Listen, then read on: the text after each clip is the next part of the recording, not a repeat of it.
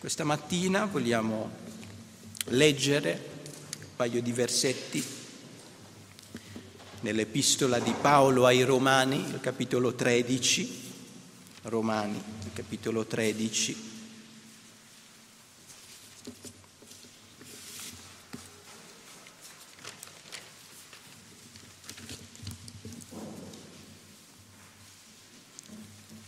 Leggeremo dal versetto 11 fino al 14, epistola di Paolo ai Romani.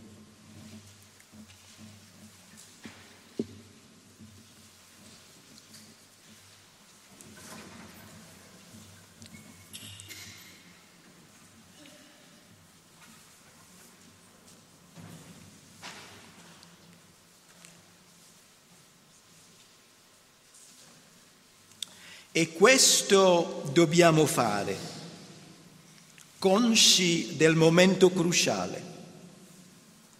E ormai, è ora ormai che vi svegliate dal sonno, che vi svegliate dal sonno, perché adesso la salvezza ci è più vicina di quando credemmo. La notte è avanzata, il giorno è vicino. Gettiamo dunque via le opere delle tenebre e indossiamo le armi della luce.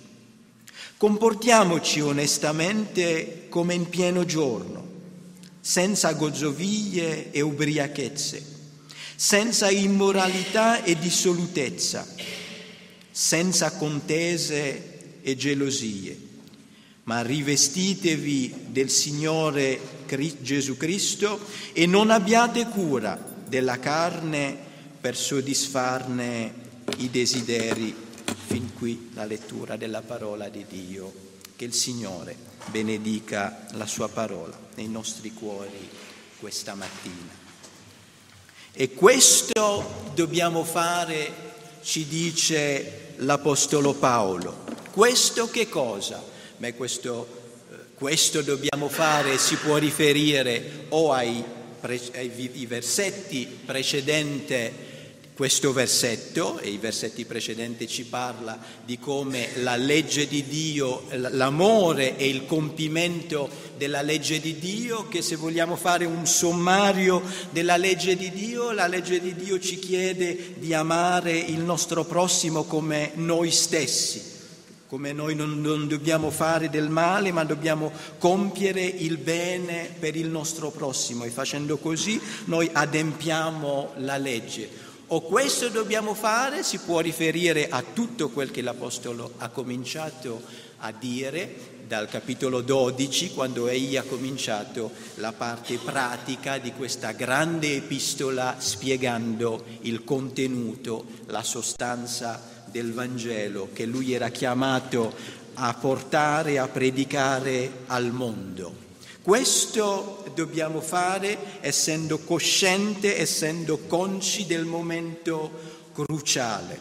Voglio questa mattina dividere il mio messaggio in tre punti. Guarderemo innanzitutto i due tempi della salvezza o i due aspetti della salvezza. Notate come l'Apostolo parla della, della, salvezza in due tempi. Uno si trova nel nostro passato, uno si trovava nel passato dei nostri fratelli e delle nostre sorelle della Chiesa di Roma ai quali lui manda questa lettera e l'altro aspetto si trova nel futuro, nel futuro nostro e nel futuro dei nostri fratelli a Roma. Lui dice perché adesso, al versetto 11, adesso la salvezza ci è più vicina di quando credemmo. Di quando credemmo, lì c'era il primo aspetto della salvezza, quando credemmo. La salvezza, sorelle e fratelli, è mediante la fede la salvezza è mediante la fede in, in, Gesù il Cristo, il figlio di Dio, il discendente di Davide secondo la carne. La salvezza è mediante la fede in colui che ha sofferto ed è morto per espiare i nostri peccati, per propiziare Dio, per redimerci dalle nostre colpe. La, la, salvezza è mediante la fede in colui che è risuscitato dai morti per la nostra giustificazione. La salvezza è solo mediante la fede, mediante una fede operante, mediante l'amore. Quando credemmo, ci dice l'Apostolo Paolo, quando credemmo siamo stati giustificati, adottati, santificati. Quando credemmo abbiamo ricevuto la giustificazione, abbiamo ricevuto lo spirito di adozione che testimonia al nostro spirito che davvero siamo figli e figlie di Dio. Quando credemmo l'opera di salvezza compiuta sulla croce da Cristo ci è stata applicata esperien- esperienzialmente e noi abbiamo sperimentato l'unione con la morte e la risurrezione di Cristo. Questa salvezza è una salvezza nel passato. L'Apostolo usa questa espressione di quando credemmo. E poi lui parla di un'altra salvezza che sta nel futuro, quando egli ci dice dà, quando Egli ci dà un motivo per il quale noi dobbiamo svegliarci, perché adesso la salvezza ci è più vicina di quando credemmo. Ecco, questo aspetto della salvezza è qualcosa che evidentemente si trova nel futuro. Adesso, adesso quando io vi scrivo, adesso quando voi riceverete questa lettera, adesso per noi, adesso, questa mattina, adesso la salvezza è più vicina di quando credemmo nel passato. C'è un aspetto della salvezza che si trova nel futuro. Questa salvezza è quel che qualche volta gli studiosi chiamano la salvezza finale. Questo è il completamento dell'opera della salvezza o la consumazione dell'opera della salvezza. È vero che siamo stati rigenerati, giustificati, santificati, ma non siamo ancora stati perfezionati nella nostra natura, nel nostro carattere e perciò i residui della natura peccaminosa stanno ancora con noi e in noi e quotidianamente noi dobbiamo combattere il buon combattimento della fede. Dobbiamo mortificare i nostri desideri peccaminosi, sperimentiamo ancora gli effetti della caduta dell'uomo e del giudizio di Dio. Dio ha sottoposto la creazione a vanità, essa geme ed è in travaglio e noi che abbiamo la primizia dello Spirito, anche noi gemiamo. È vero che siamo figli di Dio, ma ancora non si vede, non si manifesta, non si vede nella sua pienezza, nella sua completezza ciò che siamo. E sappiamo che quando Cristo ritornerà e apparirà, allora noi saremo come Lui e noi saremo manifestati quali siamo davvero, cioè figli e figlie di Dio, perché porteremo a piena la gloria di colui che è risuscitato alla vita eterna.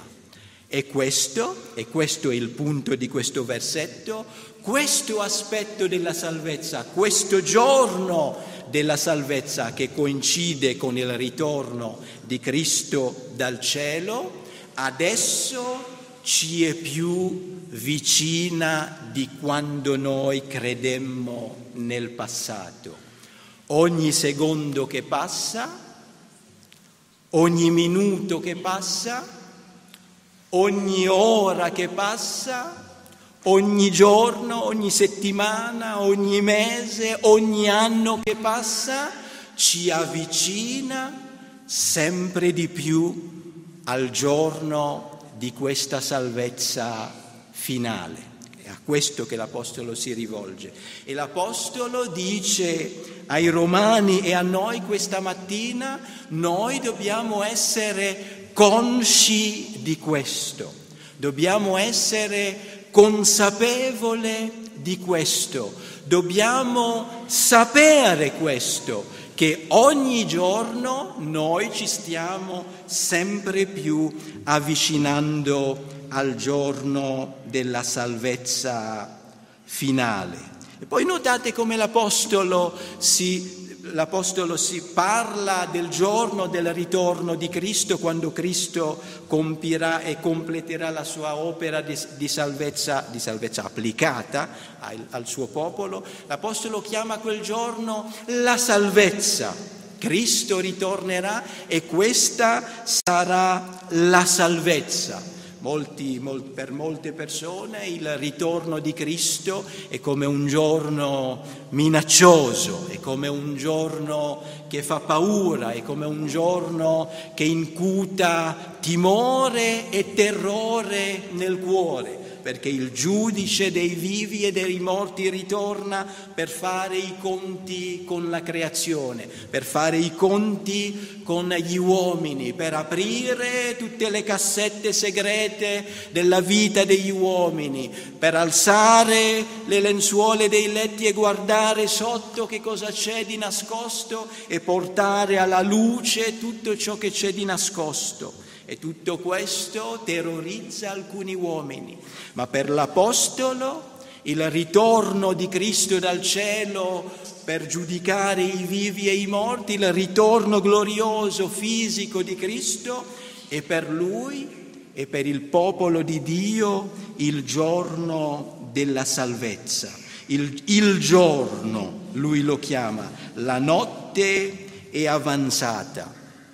Pensate un po', se la notte era avanzata duemila anni fa, perché questa è una lettera scritta venti secoli fa, pensate a oggi quanto è ancora più avanzate, perché da allora ad oggi sono passati venti secoli. Se allora l'Apostolo diceva ai credenti che adesso la salvezza è più vicina, Immaginate cosa egli direbbe a noi se venisse sulla terra oggi e sapesse che da quando egli ha scritto queste parole sono passati venti secoli.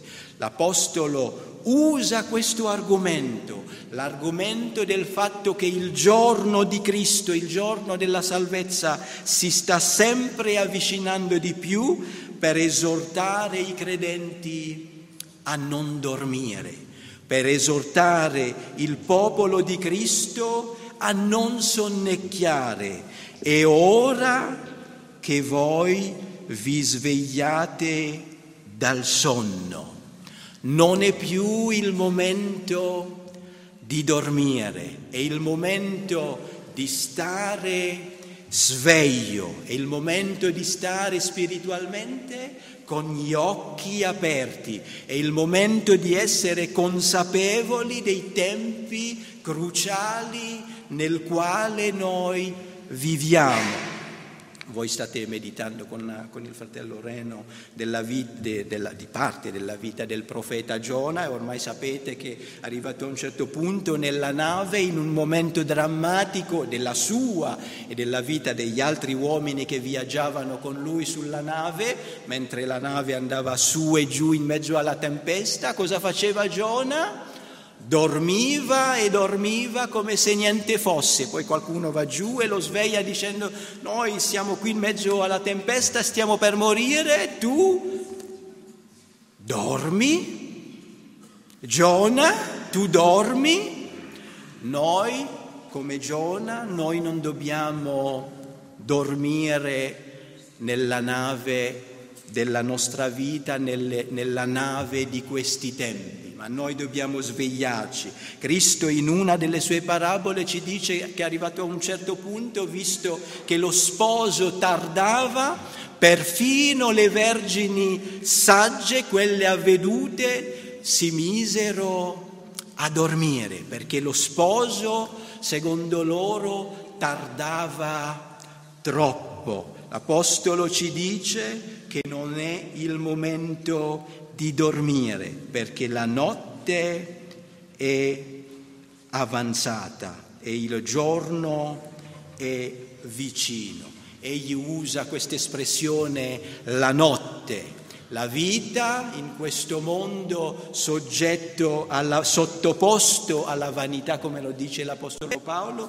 in questo mondo che giace nel maligno, in questa era la nostra traduzione usa l'espressione il mondo, ma nel, nell'originale l'espressione è l'era, questa era malvagia, cioè questo, questa dispensazione quando il mondo è sottoposto al, al, al diavolo e al suo impero, l'Apostolo chiama la vita in questo mondo, in queste condizioni come la notte, perché il peccato regna, perché l'iniquità degli uomini abbonda nel mondo. Questo è un mondo di tenebre, questi sono giorni di tenebre, c'è l'angoscia, c'è la morte, ci sono le incertezze della vita, ma le tenebre non dureranno per sempre per il popolo di Dio il momento del giorno sta arrivando. L'Apostolo vuole che il popolo di Dio, in mezzo alla notte del tempo, guarda avanti e sappia che lì sta arrivando il giorno, sta per spuntare il giorno. La notte non durerà per sempre. Questo mondo non continuerà per sempre così come noi lo vediamo, perché Dio ha promesso il giorno. La notte è avanzata, il giorno è vicino. Cristo ritornerà e la notte del pianto diventerà il giorno della gioia per il suo popolo.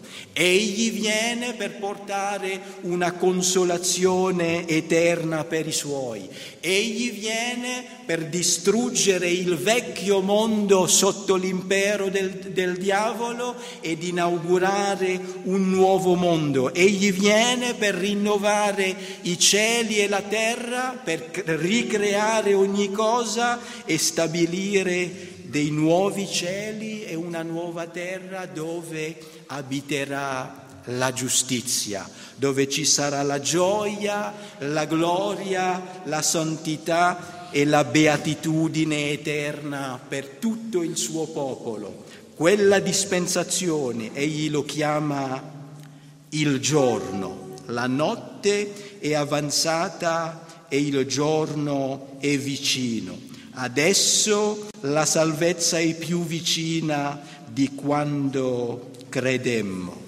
E dunque, visto che la notte è avanzata, visto che il giorno si sta avvicinando, visto che adesso la, salve, la, nostra salvezza finale è più vicina di quando i romani credettero, di quando l'Apostolo Paolo credette, di quando noi credemmo, cosa dobbiamo fare?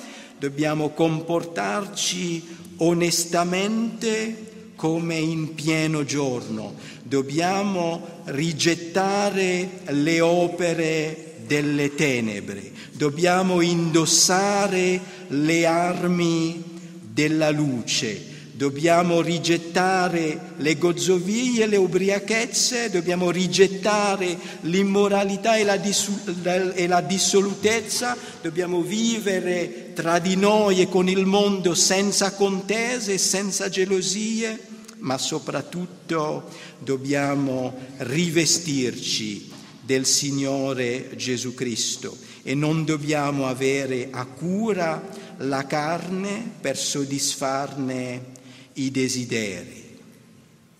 Dobbiamo gettare dunque via le opere delle tenebre. Le opere delle tenebre sono i peccati, il male etico e il male morale, se la santità di Dio, se perfino Gesù stesso, il Vangelo di Giovanni comincia così, riferendosi a Cristo come la luce, la luce è venuto nel mondo e le tenebre non lo hanno ricevuto. Se la santità, se la purezza viene descritto come la luce, il peccato è tutto ciò che è contrario alla legge di Dio, tutto ciò che è contrario alla santità divina viene, viene descritta come le tenebre, viene descritta come le opere delle tenebre. Le opere delle tenebre sono quelle cose che gli uomini compiono in segreto, come nelle tenebre, perché si vergognerebbe se quelle cose dovessero venire alla luce e gli altri attorno dovessero vedere quelle cose. Le opere delle tenebre sono quelle opere che portano gli uomini nella, nella strada della perdizione dove ci saranno le tenebre eterno. Visto che il giorno si avvicina, visto che Cristo, la luce del mondo, sta, il giorno di Cristo si sta avvicinando sempre di più, quando le opere delle tenebre degli uomini saranno rese manifeste, quando le cose dette nelle camere segrete saranno urlate da, dai tetti, quando Cristo rivelerà, giudicherà gli, le opere delle tenebre degli uomini, visto che il giorno si avvicina, ciò che noi dobbiamo fare è rigettare le opere delle tenebre. Gettiamo via dunque le opere delle tenebre e poi visto che il giorno della luce si sta avvicinando, noi dobbiamo conseguentemente indossare le armi della luce. E le opere della luce sono quelle cose che si fa senza vergognarsi se quelle cose dovessero venire manifeste, se quelle cose dovessero essere conosciute dagli altri. Indossiamo le armi della luce, rivestiamoci del Signore Gesù Cristo, in altre parole, comportiamoci come Egli si comportò, pensiamo come Egli pensò, camminiamo come Egli camminò quando era sulla terra, imitiamo il suo esempio mediante la potenza del suo Spirito che dimora nei nostri cuori e non facciamo spazio alla carne per soddisfarne i suoi desideri, perché la carne ci porta, ci stimola, ci tenta, ci guida verso le vie delle opere delle tenebre, mentre lo Spirito di Cristo che è in noi, mentre la nuova natura che è stata impiantata in noi ci stimola e ci guida verso le opere della luce. E noi, consapevole del fatto che ci stiamo sempre di più avvicinando al giorno di Cristo, molto spesso in certi ambienti i predicatori usano la, la faccenda del, dei segni dei tempi, cioè, c'è la, c'è la, guerra, ci sono i terremoti, ci sono le pandemie, questi sono segni della fine dei tempi e usano questi argomenti giustamente con una buona intenzione di stimolare il popolo di Dio al, al, al buon cammino con il Signore e per stimolare i peccatori al ravvedimento. Ma fratelli e sorelle, anche se non ci fosse nessuna guerra, anche se non ci fosse nessun terremoto, che è cosa che tutti noi ci auguriamo, vero? Nessuno di noi si augura queste cose, anche se non ci fosse nessuna pandemia, il giorno di Cristo si avvicinerebbe lo stesso. Il giorno si avvicina non tanto perché c'è la guerra in Ucraina, non tanto perché c'è, c'è, c'è, eh, ci sono stati due anni di pandemia, perché ci sono terremoti in vari posti. Anche in assenza di tutte queste cose, il giorno di Cristo si avvicina per un semplice fatto, che il tempo scorre e nessuno lo può fermare. È un semplice fatto cronologico. Dio ha costituito ha disegnato un giorno quando Cristo ritornerà per cambiare la notte in giorno, per portare tutte le opere delle tenebre alla luce, per giudicare tutti gli impenitenti e per raccogliere e portare tutti i figli della luce nella luce e nella gloria eterna di Dio. Quel giorno è nel futuro e ogni giorno che passa non può che avvicinarci sempre di più a quel giorno. Ogni mese, ogni anno che passa, non può che avvicinarci sempre di più a quel giorno e niente e nessuno può impedire questa progressione del tempo che ci avvicina sempre di più al grande giorno del Signore. Perciò questa mattina la mia esortazione a voi fratelli è quella dell'Apostolo Paolo.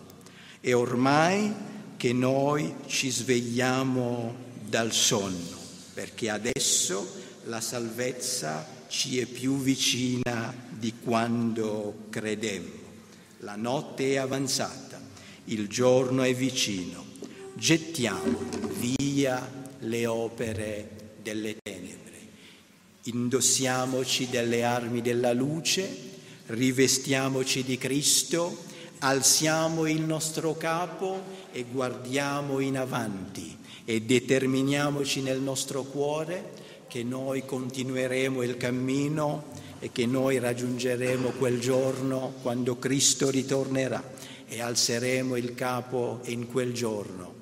Saremmo contenti saremmo felici di sentire Cristo che ci dice entra, buon servitore, hai fatto bene, entra nella gioia del tuo Signore.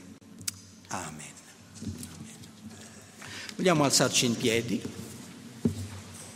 vogliamo fare, vogliamo pregare e poi faremo il nostro terzo inno. Signore Dio nostro, noi ti ringraziamo perché con il tuo Spirito che hai messo nei nostri cuori e che dimori in mezzo a noi, quello Spirito, Signore, che scruta le cose di Dio e ce li fa conoscere, quello Spirito che ci fa conoscere le cose che Dio ci ha date mediante Cristo, mediante la sua opera in noi, Signore. Tu ci hai fatto conoscere di quel grande giorno, il giorno della luce, il giorno, Signore, quando le tenebre scompariranno del tutto dai nuovi cieli e dalla nuova terra, e quando le tenebre scompariranno del tutto dal nostro cuore, Signore, quando il dolore, quando la sofferenza, quando i pesi e le croci finiranno e noi, Signore, entreremo nel tuo regno eterno. E tu ci esorti, ci esorti, Signore, ad alzare gli occhi, ad alzare la testa, ad ascoltare al tuo Spirito che parla alla tua Chiesa. Ci esorti a svegliarci, ad essere consapevoli, a vegliare e a pregare, aspettando quel grande giorno. Ci esorti, o oh Signore, a gettare via da noi le opere delle tenebre, a resistere, o oh Signore, alla carne, alla, alle sue tentazioni, al mondo e alle sue lusinghe e a rivestirci di Cristo. Ti preghiamo questa mattina per una più larga misura del tuo spirito, dello spirito di santità, dello spirito della santificazione. Oh, fortifica i nostri cuori questa mattina e riempici della tua vita, o oh Signore, della vita della tua risurrezione, perché noi possiamo mettere a morte le nostre membra, perché noi possiamo rivestirci di Cristo e camminare come Egli camminò.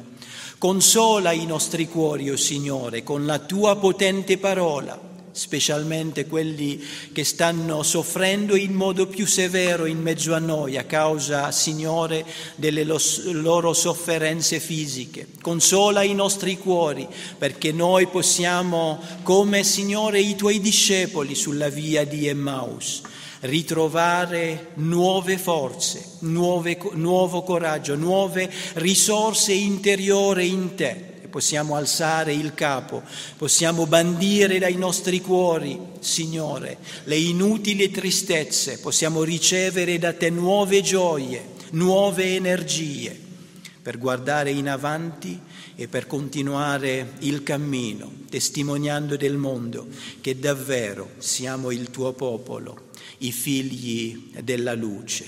Ti preghiamo, ti supplichiamo per questo nel nome di Gesù. Amen.